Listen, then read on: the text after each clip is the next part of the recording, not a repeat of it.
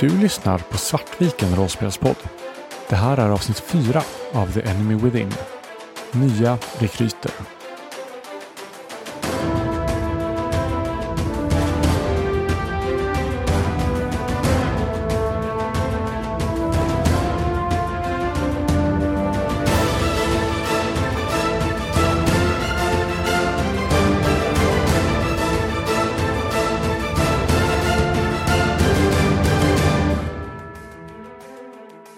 Befinner er på Hesa Korpen. Platsen där Rudy ville träffas istället för på baracken där han sa att det finns öron som lyssnar. Som han inte vill ska höra vad ni har att säga. Hesa Korpen är en taverna som är mörk. Den ligger strax utanför murarna till militärdistriktet. Och här inne är det mörkt och en slags virvlande dimma verkar ligga över hela lokalen. Ni har blivit ledda till bordet där Rudy sitter och en barflicka har tagit beställning på öl åt er, eller dryck. Och sen har hon dragit för ett tjockt skynke så att ni nu sitter i ensamhet här inne tillsammans med Rudy. Eller avskildhet. Rudy tittar lite på er. Ja, så uh, vilka är ni nu då? Berätta lite om er själva. Helge bara uh, eh, tittar lite uh, förväntansfullt på de två andra. Vad fick er att söka er till statsmakt? Nej, jag vet varför ni är här. Så, så, vilka är ni? Vi måste lära känna varandra lite nu när vi ska arbeta så här ihop. Det blir väldigt tyst runt bordet. Ulrik tar till orda till sist och bara, ja. Eh, jag vet inte så mycket om att lära känna. Eh, mitt namn är Ulrik.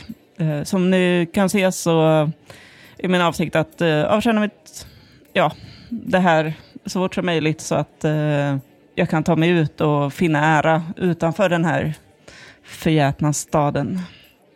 Vilka de här två andra är, det vet jag inte riktigt.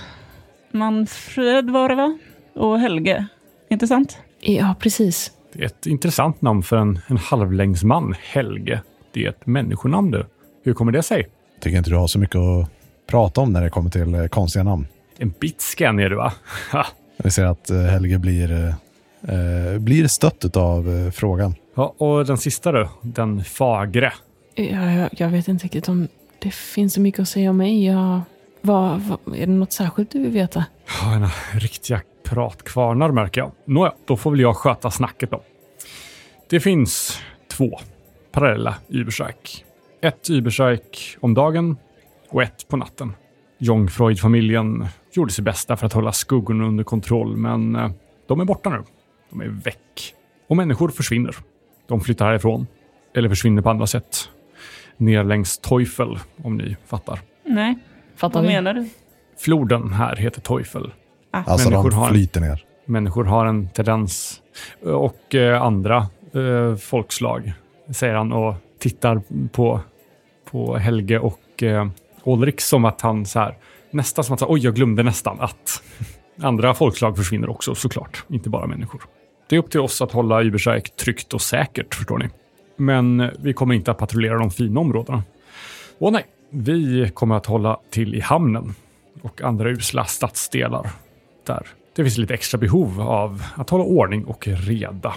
När ni befinner er i militärdistriktet så är det bäst att ha ögon i nacken och hålla er undan när ni ser stora grupper av altdorfare. De är trubbel.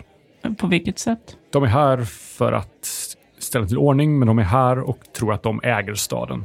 Och de vill gärna sätta dit oss som inte kommer från Altdorf. Kan man få slå ett intuitionslag för att eh, ta reda på vad Rudy... Han verkar inte tycka om de här Altdorf-vakterna. Kan man eh, slå ett intuitionslag för att se hur liksom, djupt det här sträcker sig? Eh, visst. Du får plus 20 för vi utanför strid. Ska ni rekrytera honom till rebellerna? Men eh, nej, det går ganska dåligt. Ett under. Nej! Vad, jag, slog, eh, jag slog över mitt värde. Ja, precis. precis. Så du får ett över, menar jag. Precis, och en misslyckad då. Mm. Du eh, avgör det som Moa avgör. Liksom. Mm, okay. yep. De flesta av mina kamrater är borta nu. De försvann med John Freuds. Det finns inte många kvar som går att lita på i staden nu, förutom då mig själv och kapten. Så håll er nära. Jag kapten kom... också? Kapten är, trots att hon är från eh, trots att hon kom från Altdorf med Altdorf-soldaterna eh, så är hon en, en pålitlig kvinna. Hon är ju inte från Altdorf som ni kanske känner till. Mm. Men i alla fall, jag kommer att patrullera med er den närmsta tiden för att ni ska få lite känsla för det här och visa er hur det går till. Och sen kommer jag släppa er fria att patrullera på egen hand, men då förväntar jag mig att ni rapporterar till mig eh, varje kväll här i detta bås. En gång i tiden så var man antingen nattpatrull eller dagpatrull. Inte längre. Nu kör vi tre nätter och tre dagar. Det är helvete, men man vänjer sig. Har ni några frågor? Ursäkta, men varför vill du att vi ska rapportera här? Vem? Du är, eh, du är vacker men inte så smart va? Det finns eh, ögon och öron i baracken. Tänk på att den fortfarande majoriteten av, av vakterna är från Altdorf just nu. Och vad var det jag sa om Altdorf för alldeles nyss? Och du tänker att de skulle använda det vi får reda på på patrullerna för att... Man vet aldrig. De kanske förvrider våra ord och rapporterar oss. Och jag gillar maten på det här stället. Wilhelm eh, nickar. Eh, Helge, Helge pratar lite så här, eh, sänker rösten lite konspiratoriskt och så här. Men förstod jag inte rätt att ska inte vi utgöra de, den första delen av stadsvakten som ska ersätta Altorpvakterna? Eller kommer de att fortsätta vara kvar där menar du? Det är det tyvärr ingen som vet. Eh, som det ser ut nu så, så vi kan inte ersätta vaktstyrkan med, med förbrytare som blir dömda till det här i några år i taget. Vi behöver ha folk som faktiskt söker sig hit. Men ni kommer sätta en, eh, ett exempel för, för andra i staden. Så visa upp en god sida så kanske ni inspirerar de yngre förmågan att söka sig till vakten helt på egen hand. Och i längden så kanske vi kan sparka ut altdorfarna. Hmm. Ja, här kommer ju både dryck och mat. Kom in, kom in, välkommen. Ethel, barflickan, kommer med ett antal stop och bakom henne kommer ytterligare en med en stor bricka med mat. Som ställer ner lite bröd, lite kött och eh, lite så. Ta för er, ta för er, jag bjuder. Olrik tar sitt stop med öl och eh, sveper det i en enda klunk nästan. Slå ett slag för consume alkohol. Jag passar på att slå mitt slag samtidigt också. Mm. I och med att jag bad om något starkt. Wilhelm eh, sitter bara och petar på stopet och vrider det mellan sina händer så att det ska se ut som att han är upptagen med det. Men eh, det är inte så mycket som försvinner av innehållet. Jag slog ett över. Jag slår fem under. Dvärgen lyckas alldeles utmärkt. Halvlingen börjar känna sig lite rund om fötterna. Och så fort jag känner det så eh, försöker jag vinka, vinka till mig Ethel och eh, vill beställa in en till. Eh, ja, självklart. Ja, Olrik eh, ber om något starkare. Det här var ju bara vatten. Eh, dvärgamjöd kanske åt dig? Mycket bättre. Hoppas att det är bättre än det här i alla fall. Jag är säker på att du kommer tycka om det. Och bara så att ni vet, jag bjöd på första rundan här. Resten får ni stå för. Jag är inte gjord av pengar. Jag bjuder på maten också. Tänk på det. Och när Rudy säger det så vänder jag mig till Manfred och säger det. Vad ska du ha? Det, det är bra tack, säger jag och, och, Nej, sitter nej, fortfarande kvar med till, mitt eh, En till honom också. Jag har beställt in eh, så här, eh, shots liksom. Så här, stark, stark sprit. En vanlig så kostar tre, eh, tre brons. Dvärgamjölet kostar fyra.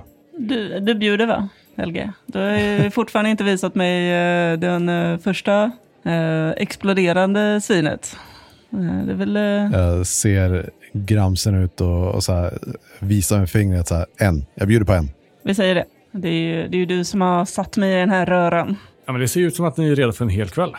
Det här ska bli trevligt, säger Rudy och gnuggar händerna. Så vad, vad är det man kan få slåss med här i stan då? Finns det någonting, eh, någonting lite vassare att slåss mot här? Jag tänker, de eh, mesta ser ganska taniga ut. Det finns ju eh, lite, och lite mer organiserad brottslighet och sånt där som håller till i, under bron framför allt. Ett eh, rejält styggt eh, halvlängdsgäng som har börjat få fäste här och ställer till det. Eh, sina små fingrar i varenda syltburk de kan hitta. Jag tittar bort mot Helge. Helge viftar med sina fingrar. Men mer än så, eh, ja, det, vi kommer ju mest hantera fyllebultar och, och uteliggare som kanske blir lite väl påstridiga när de är ute efter att få det där, de där mynten. Men eh, ja, jobbet blir aldrig tråkigt i alla fall. Eh, och vi kommer redan imorgon kväll köra vårt första pass och då kommer vi mötas nere i hamnen. Men nog med prat om jobb nu om ni inte har någon specifik fråga så, så låt oss ha trevligt istället. På det så börjar Helge berätta en eh, väldigt intrikat version av egentligen eh, allt det som hände från eh, det att eh, han såg Olrik på marknadsplatsen tills, ja egentligen fram till att vi träffade Rudy. Och bara så här, kör på, S- skiter i om någon lyssnar eller inte, utan det här är bara väldigt utbroderad berättelse med alla detaljerna. Har du någon passande färdighet för det? Entertain eller så? Ja, Vill du slå för det? Ja. Och se hur det går? jag har entertain storytelling. Och jag är ganska, eh, eh, inte bra nog på det verkar som. Eh, jag sl- jag slog, eh, vad blir det? En över. Olrik fyller på de bitarna som Helge har missat.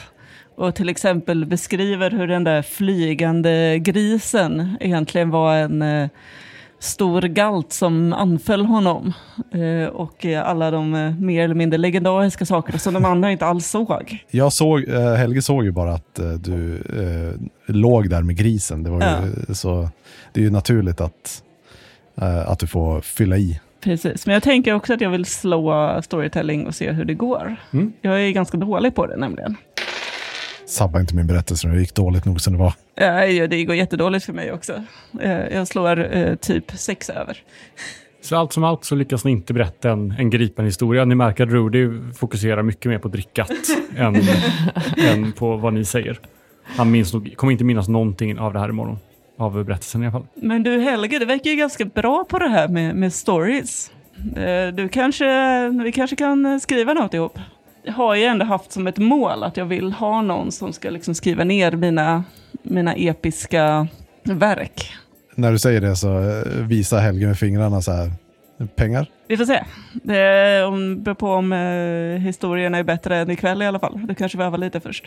Jag menar, jag kan skriva säger jag och så drar jag fram en så här pamflett och bara lägger framför dig. Jag kan inte läsa. Willem eh, skruvar lite på sig. Han vet ju hur dåligt skriven pamfletten är.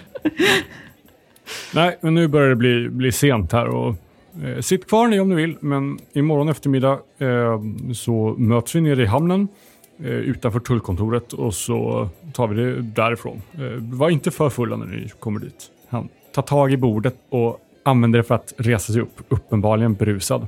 Och sen drar han undan det här stora skynket och stapplar ut. Han drar inte för det. Och eh, Helge fortsätter äta och dricka och bara babblar på med maten full, eh, munnen full med mat. Egentligen så här, är det någon, någon utanför vår lilla grupp som visar minsta tillstymmelse till att lyssna så, så kommer den personen dras in och, eh, som eh, mer eller mindre medgörlig publik också. Jag tänker mig att någon av de stackars barflickorna liksom kommer dit, serverar någonting och sen blir de bara stående där en kvart och bara nickar och känner att så här, jag måste härifrån, jag måste härifrån. Wilhelm, har du med din eh, väska med böckerna? Ja, den har jag alltid med mig. Om jag kan, liksom. Eh, jag vill att du slår ett slag på perception. Ska... Om jag fortsätter faila så blir jag ledsen. Eh, oj, nej, det går bra. Nu kan jag säga direkt att jag har lyckats. Du bör bara säga om du lyckas eller inte. Ja, det har jag gjort. Du lägger märke till att när du liksom blickar ner i den här väskan, att den stulna boken som var inlindad i, eh, i tyg, Mm. tyget är borta och skärpet är upplåst. Tyget ligger liksom i påsen, men boken är inte inlindad i den längre. Och skärpet har öppnats och ligger liksom bara längst ner i botten på väskan. Det var senaste gången jag kollade på den. Det har jag väl inte gjort egentligen. Sen. Jag tänker att du kanske har lite koll på den då och då. Så. Eh, Du har Så, men typ, har det hänt nu medan vi varit här eller kan det ha hänt tidigare? Det har nog hänt nu. Jag tänker att du har kollat i den sedan ni kom hit. Bara för så här. Det är säkert någon Mm. sån, sånt liten tvångstanke att alltid kontrollera. Liksom. Och vad du har märkt så är det ingen annan som har fifflat med den, utan tygerna har bara lossnat. Jag känner en kall kåre gå längs ryggen och jag försöker snabbt vira in den igen i tyget. Och sen tittar jag mig omkring. Nästan som ett, så här, ett eh, skärrat rådjur som spanar efter faran. Väldigt, väldigt obvious. Och försöker se som, hur det kan ha hänt. Vad du kan se så ingen skulle kunna komma åt väskan utan att du var, var medveten om det. Inte utan att typ böja sig fram över dig och rota. Liksom. Det är väl bara Olrik som sitter bredvid mig. Ja, Vet jag med mig sen mina studier på kollegiet att eh, böcker kan täcka av sig själva? Kan det Eh. liksom komma från boken? Det är ingenting du har direkt hört om. Nej.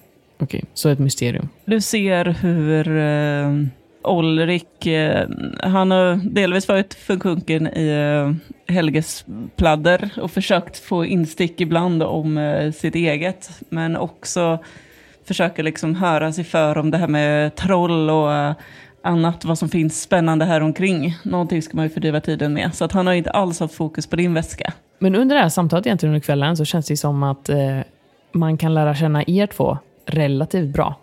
Man får ju nog en, en väldigt ytlig bild av oss. Ja, Och, och Helge, du, du märker ju utifrån detaljerna som eh, Helge både fingerar och eh, som han inkluderar i att eh, han försöker ändå framställa sig själv som hjälte, hjälte även om det inte är några eh, eh, falska bravader om eh, eh, strider och sånt där. Liksom. Men att, eh, att han snabbt smet undan liksom, istället för att, bara bli nedslagen och Mm. eh, vimmelkantigt försöka ta sig undan. Eh, och hur jag snarare så här red på din rygg genom folkmassan istället för att jag eh, gick bakom dig och petade på folk.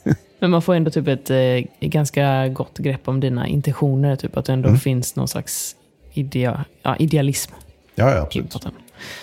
Eh, William säger ju inte jättemycket under kvällen. Han sitter mest och fingrar på det här stopet och sen det här lilla shotten som, som Helge har köpt och petar lite sin mat.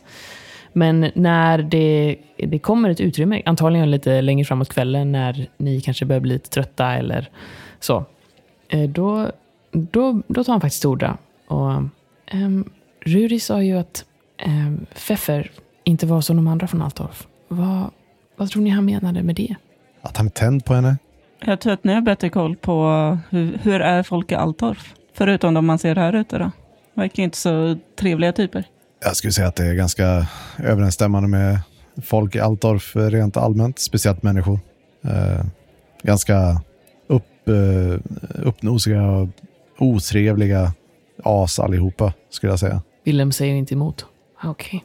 Ah, han, eh, sen efter det så försjunker han eh, tillbaka in i den här tysta, uppmärksamma lyssnandet.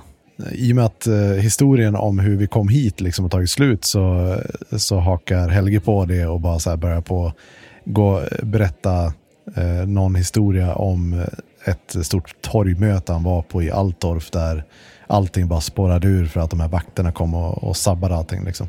Så det blir ännu en lång utläggning där Helge bara babblar på om ingenting, ingenting som någon bryr sig om. Nej, och nu har ju eh, också Olrik tappat intresset. Så att eh, mjöden är slut och eh, jag håller på mina, eh, mina pengar. Så att eh, jag slår stopet i, i bordet och säger nej. Det är väl dags att eh, ge sig av. Tillbaka till barackerna. Redan? Det har, vi har knappt börjat. Vad, vad håller du på med? Ja, eller har du några historier om eh, troll och kämpar? Ja, inga personliga, men eh, du vet, en gång så träffade jag den här eh, legendariska trolljägaren på, ett, eh, to- eh, på torget i Altorf faktiskt. Det var, det var det som fick mig att, att sticka ner hit till uh, Übersreike egentligen. Eh, och så bara en, så här, avbryter den förra historien och går in på en helt annan historia om den här uh, trolljägaren. Ja, jag lyssnar intresserat från början och sen inser jag att det här är bara pladder. Ja, ja, det är så här, trolljägaren försvinner i historien väldigt tidigt. Eh, Willem kommer sitta kvar tills eh, ni andra går. Han är bara och följer med. Olrik är ju inte så, så här, bryr sig om att vara trevlig. Och så, så till slut så avbryter jag nog mm, faktiskt dig och säger Nej, nu orkar jag inte lyssna på din historia mer. Du får berätta mig någon annan dag. Det är väl dags att sova eller se vad den här stan går för. Mm, Ställer ner stopet och reser mig barskt upp. Då tittar jag på, eh, på Manfred och eh, eh, frågar, skulle du ha den där eller? Eh, och pekar på eh, shotten. Nej, nej, ta den du. Jag Ja, skjuter så- över den på det till dig. Jag halvvägs över bordet så bara sträcker mig efter den och, och sveper den också. Eh, och så reser jag mig också upp och börjar på bana väg genom folkmassan med, efter Olrik. Jag följer efter och jag kastar en sista blick ut över eh, lokalerna när vi går för att eh, se om jag ser någonting som ser underligt ut. Det gör du inte. Ni kommer tillbaka. Några av er är ganska fulla.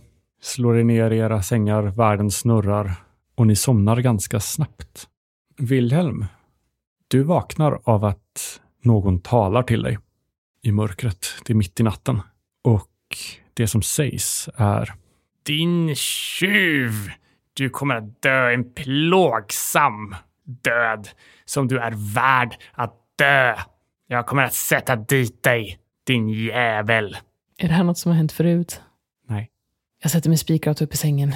Känner hur kallsvetten bryter ut och, och vänder mig om och tittar i rummet. Det är bara mörker. Det verkar inte vara någon där. De andra två ligger och sover djupt. Dvärgen snarkar högt. Jag river upp väskan som står bredvid sängen och drar upp den förbjudna boken. Du får upp den. Jag vill bara försäkra mig om att den, den var kvar. Och sen sitter jag där en stund och, och tittar runt omkring mig innan jag försöker att eh, somna om. Du ligger och vrider och vänder dig ett tag, men till slut lyckas du somna om. Och ni vaknar alla av ljudet av regn som slår på rutorna. Nu är det normala vädret tillbaka i Jubersverk. Jag spenderar faktiskt eh, dagen med att hänga runt eh, militärbarackerna. Eh, för det, det är där vi, vårt logement är.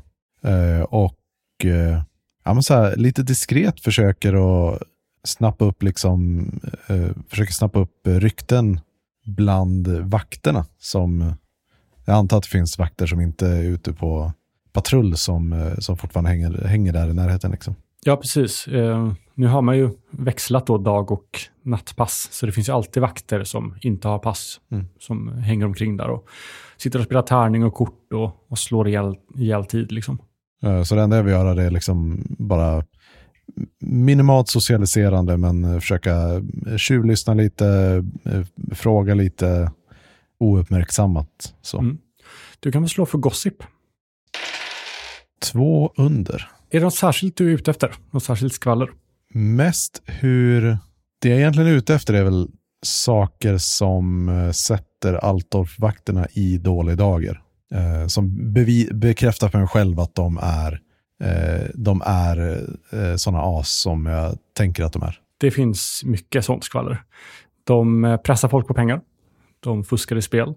De är korrupta i hela bunten. De eh, använder övervåld i situationer som inte kräver det. Alltså de, det är hela listan.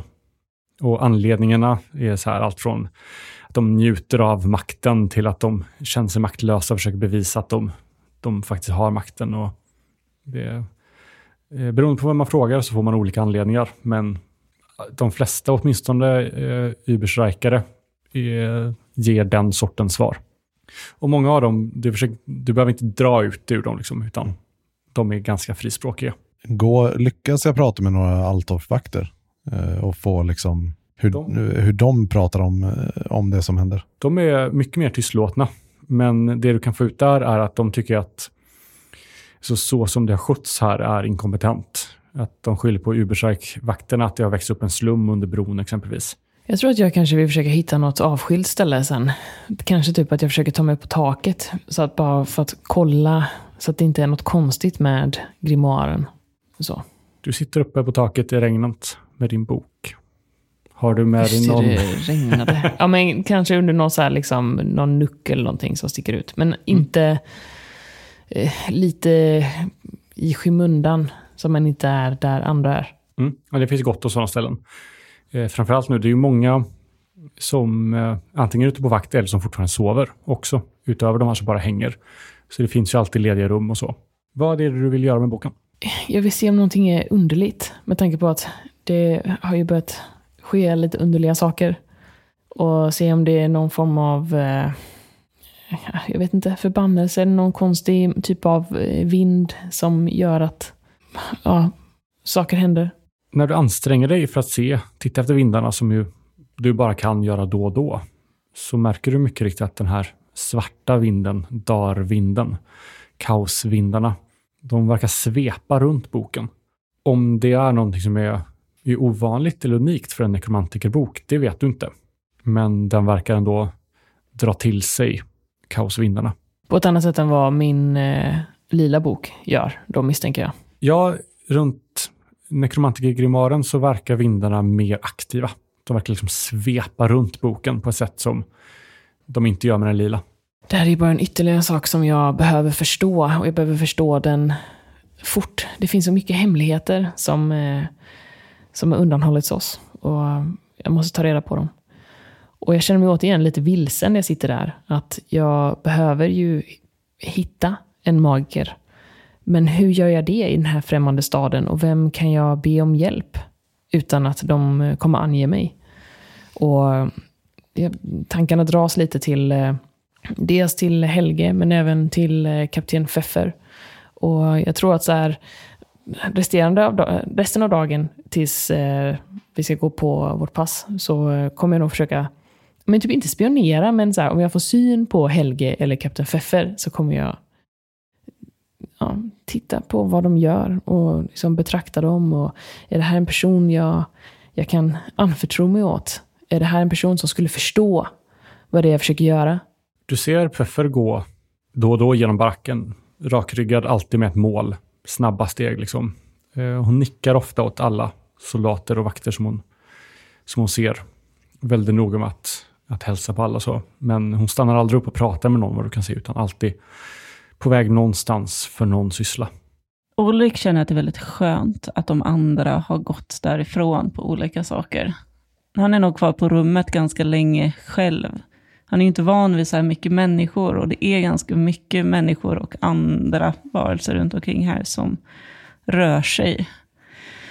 Och det är nu det slår honom ytterligare i den skammen som han kände igår. Nog för att eh, han kan skryta mycket och försöker förvränga historien lite för andra för att få det att låta häftigare än vad det kanske är. Men den här stora skammen över det han gjorde tidigare och påbyggnaden av det som hände nu i folkmassan, det, det bara rinner över honom. Och han blir än mer benägen att eh, försöka hitta sätt att hedra sig själv och sin familj. Det här är bara ytterligare ett bevis på att han måste dö en hedervärd död. Så att, eh, ja, Olik eh, sitter mest och eh, skäms och grämer sig själv. Eh, Och efter ett tag så lämnar han böken och försöker söka till tomma gator, där det inte är så mycket folk runt omkring. Helst vill han ju ut till naturen eller bort från allt det här. Men han vet att han inte kan det än. Ni blev erbjudna vapen och rustning. Har Mm. ni accepterat det? Mm. Nej, jag vill ha min yxa. Och det kan, jag kan inte dra på mig ytterligare skam att bära en rustning på det här också. Nej, det vore ju pinsamt. Ni andra två har accepterat. Mm. Däremot så har jag ju utrustning med lampor, olja och sånt där. Ja, precis. Ni får ju en stormlykta och sådär som Mm. ni kan se på nätterna. Finns det rustningsdelar som är anpassade för mig? Eh, ja, det har de. För då tänker jag att jag vill ha något så här lite lättare, eh, framförallt på bröstkorg. Liksom. Ja, det ni kan få är ju en läderväst liksom. Mm. Ja. Ja, precis. Det räknas ändå som någon slags rustning. Mm. Mm. Eller ja, du kan ju ha den. Ja, nej, jag tror inte jag har något intresse av det. Nej, Nej, för det här är ju mjukt läder liksom, så Mm. det kan ju nästa, du kan nästan hävda att det är en jacka. Mm. Eller så. Eller är det så att jag bör ha den för att se ut som en stadsvakt? Nej, utan den är utöver uniformen. Ja, då så. Eh, och så tar jag en pilbåge.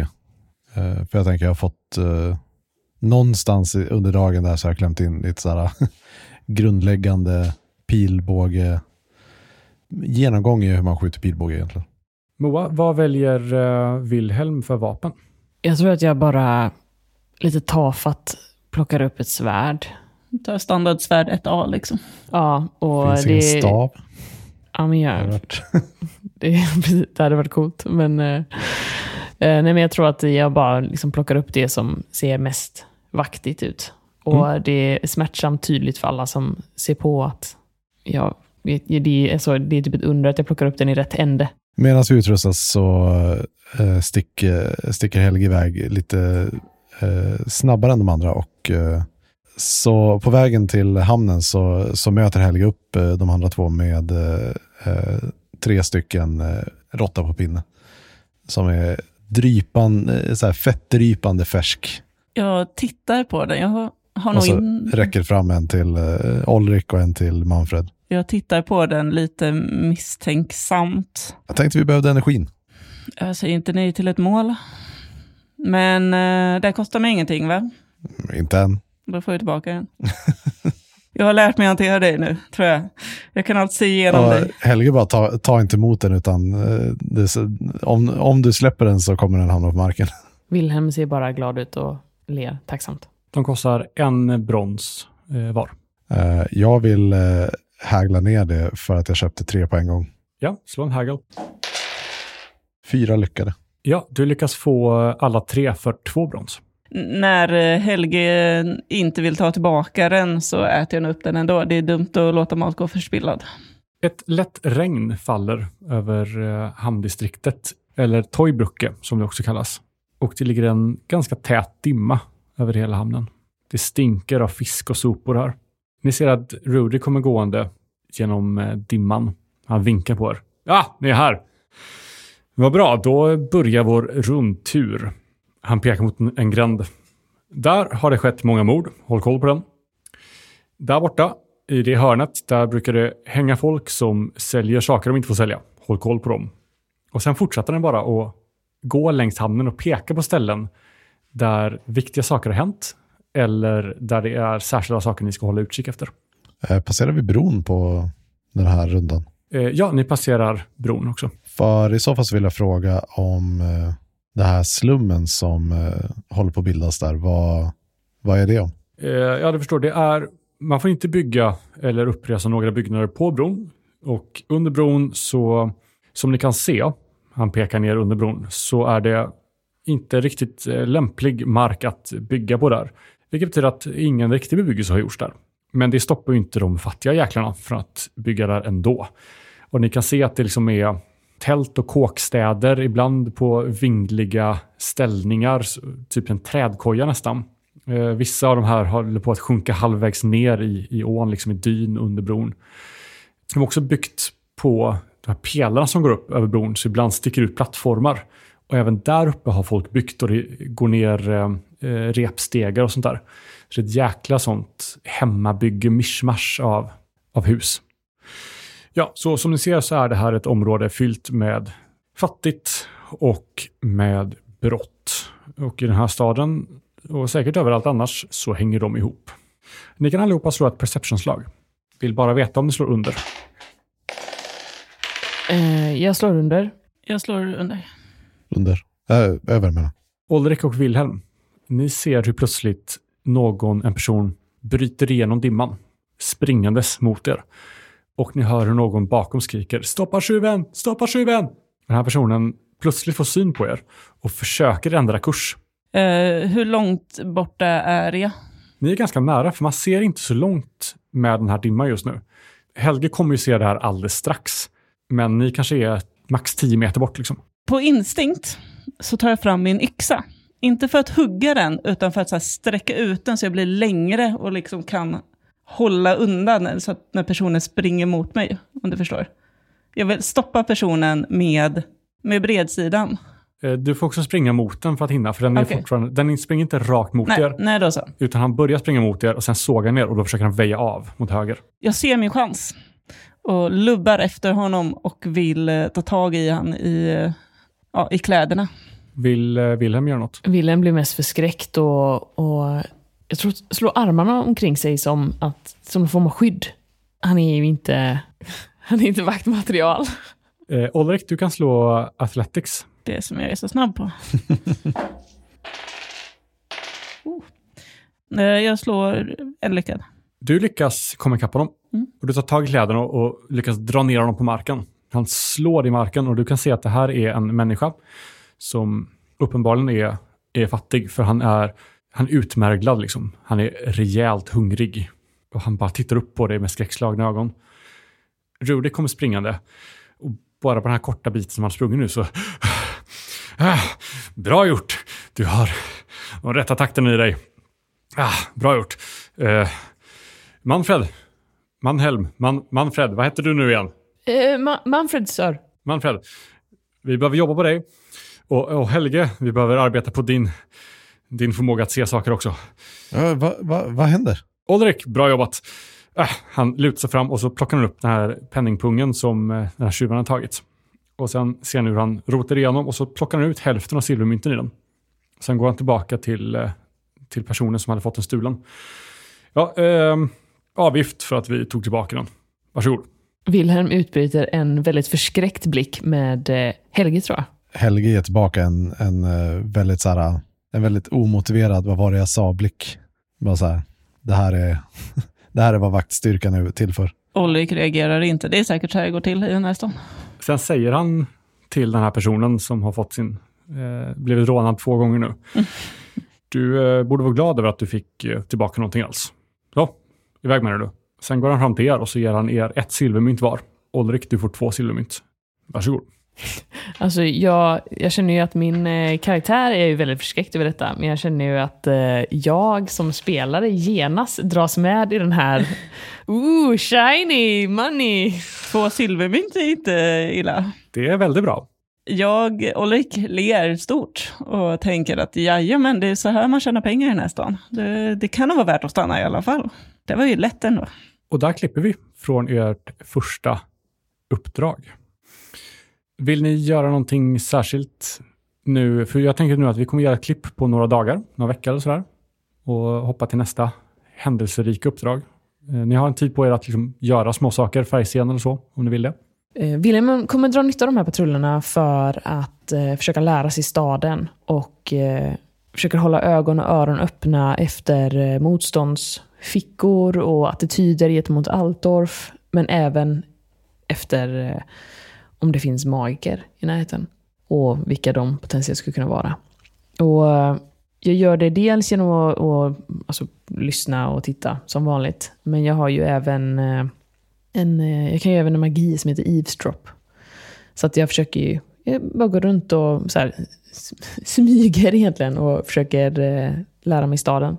Och det är ungefär samma som jag gör i baracken också.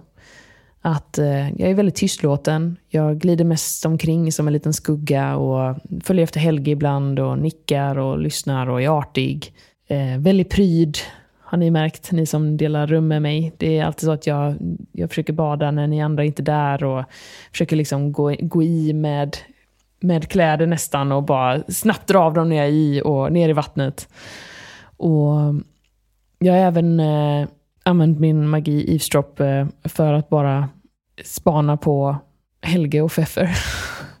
och bara så här mundana grejer. När eh, Helge står och småsnackar med eh, soldaterna nere på borggården.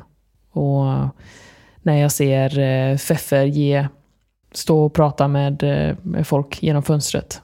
Helge spenderar mestadels av tiden och försöker lära känna de eh, uh, Jungfreud-vakterna. Håller sig ganska väl på avstånd från Altorp-vakterna. Och eh, ja, men emellanåt så här, eh, snackar nog en del med, med Manfred. För Helge har nog ändå pinnat Olrik ganska bra på vad hans eh, motivering av vad det här är. Men eh, däremot så känns eh, Manfred som betydligt mer av ett frågetecken. Så det, det är mycket det som samtalen lite så här under ytan går ut på. Att eh, försöka förstå vem, vem Manfred är. Ofta i- med tackman med att försöka hitta någon överlapp eh, liksom, där vi var i, på samma ställe samtidigt i Altorf eller något sådär. Utöver det så försöker nog Helge vara en, en så här, eh, rimligt bra statsvaktsrekryt. Eh, får jag chansen att, att göra någonting själv så, så kommer jag ju att eh, försöka smussla undan så mycket pengar som möjligt från, eh, från offer som, eh, som verkar rika. Eh, så om det är någon, eh, någon eh, rik köpman som blir av med sin börs så är det nog stor sannolikhet att det är större sannolikhet att tjuven och jag delar på bytet och tjuven kommer undan än att, eh, än att eh, ja, köpmannen och jag delar på bytet. Men jag vet inte om vi har en sorts friheten under den här tiden. Inte än, men det dröjer inte. Det kommer inte dröja länge innan ni får den. Så ja, jag spenderar mest av tiden på att lära känna de andra vakterna och liksom bygga ett litet nätverk av buddy-buddy-relation i alla fall. Eh, För under den här tiden så gör ni också alltså standardpatruller med Rudy och ni märker det att han plockar ut lite böter och avgifter och, och sådär eh, på samma sätt som du berättade om. Jag ägnar inte så mycket tid åt de andra i stadsvakten eller hos staden som sådan. Jag försöker däremot ganska aktivt att hålla mig undan från dvärgkvarteren. Eh, delvis för att de generellt inte gillar slayers. Eh, och särskilt inte någon som inte har bevisat något än. Och, och delvis också för att en slayer som gått och blivit stadsvakt är kanske ändå mer skamligt. De vet ju ändå kanske vad som har hänt här. Jag bryr mig inte så mycket om de andra soldaterna. Jag försöker däremot göra ett så gott jobb jag kan i statsvakten. För jag ser ju att här finns en möjlighet att tjäna en hel del pengar och erfarenhet som kan vara nyttig att ha i vidare resor. Däremot så lättar jag nog upp allt mer mot eh, Helge och Manfred. Om jag första tiden var väldigt så grumpy och eh, ganska oinkännande för Manfreds eh, obekvämhet så blir jag ändå allt mer gladare med er två. Och håller mig mer undan när eh, Manfred eh, vill bada i fred eller sådär. Så att eh, ja, jag blir lite lättare för er att vara med. Men eh, utåt sett med alla andra och särskilt bland stora folkmassor så är jag fortfarande lika butter som vanligt. Jag vill också bara inflika att eh, när vi gör de här patrullerna att eh, Wilhelm tar ju inga pengar. Och det är inte alltid att jag stoppar skurkarna heller. Även, Eh, när du hade chansen. Ja, det, det, det är lite så här, någon slags blandning av att jag helt enkelt dels inte kan, för att jag är inkompetent när det gäller eh, fysiskt våld. Eh, men också att jag, jag är inte korrupt. Om Helge märker det så, och jag har chansen så kommer jag eh, ta pengarna eh, som eh, skulle gått till eh, Manfred. eh, men för, för Helge så är det väldigt tydligt så här, eh, i Helges huvud så, eh, så har jag två eh, börser, börser egentligen. En som är liksom eh, Manfreds pengar och sen som är mina pengar. Sen så är det inte alltid att jag är så noga med vilken börs jag tar ur, men eh, jag har, har ändå koll på det, så här, det här är typ hur mycket Manfred har, eh, har tjänat. Eh, vad sa vi? Anna, tog Olrik eh, pengar? Ja, jag tror inte jag märker av att det är fel. Jag tänker verkligen att det är tydligen så det funkar i den här stan. Jag skulle montaget eh, blev eh, någon slags eh, bedömning av hur korrupta vi blir över en veckas tid.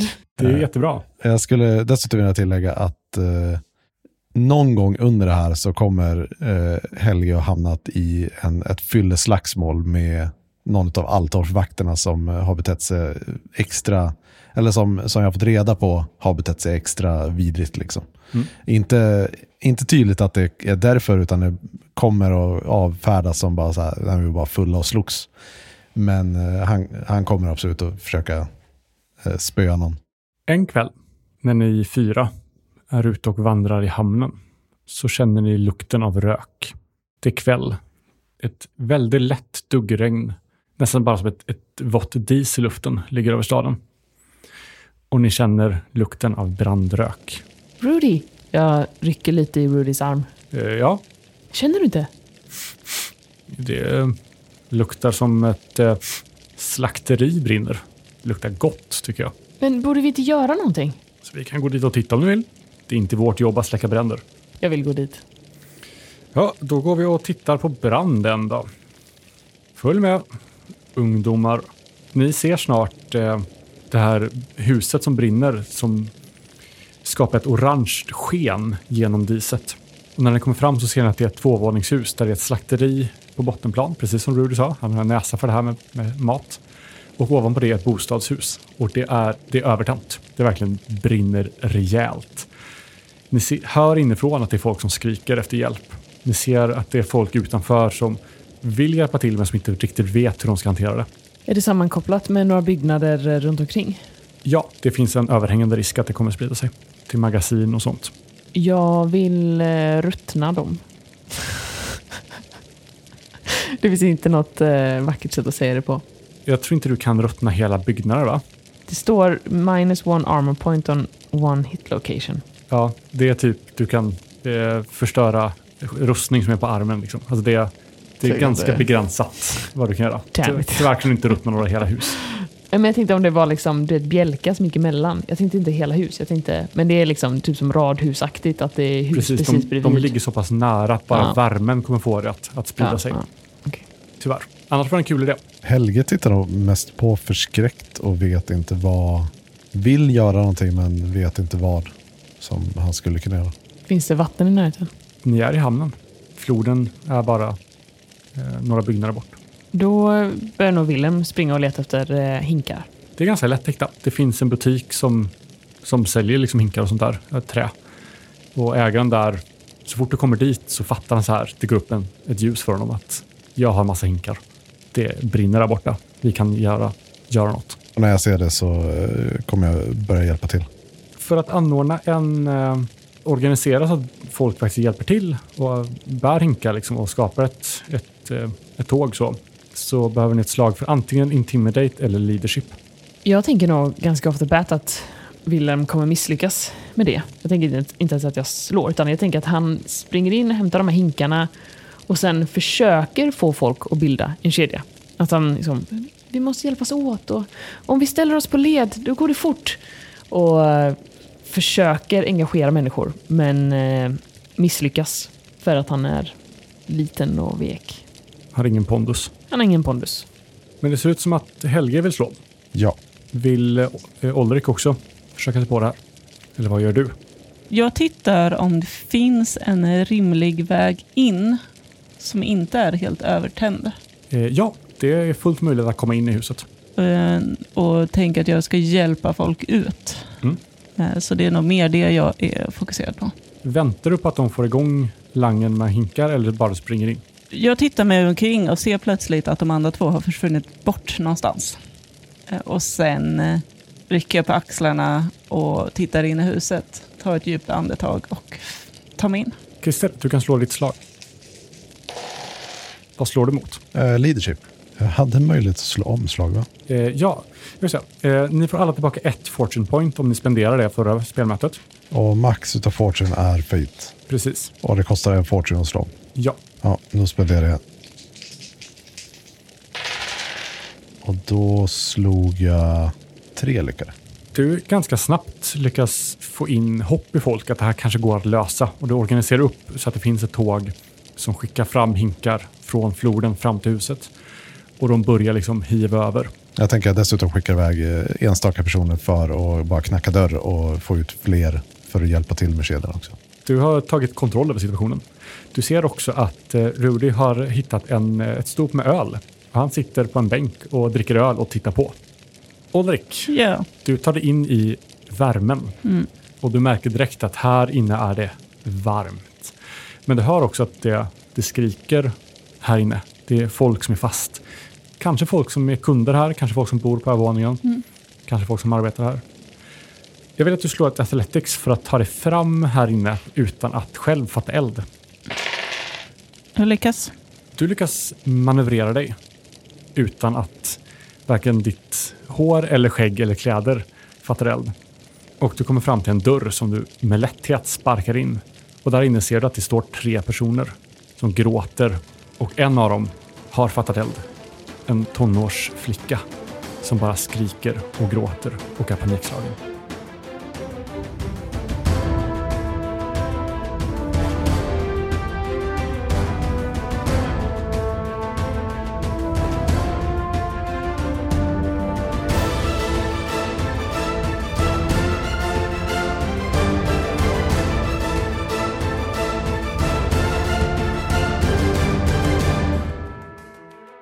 Har spelat Warhammer Fantasy Roleplay, fjärde utgåvan, som är utgiven av Cubicle 7. Intromusiken är gjord av Alexander Bergil.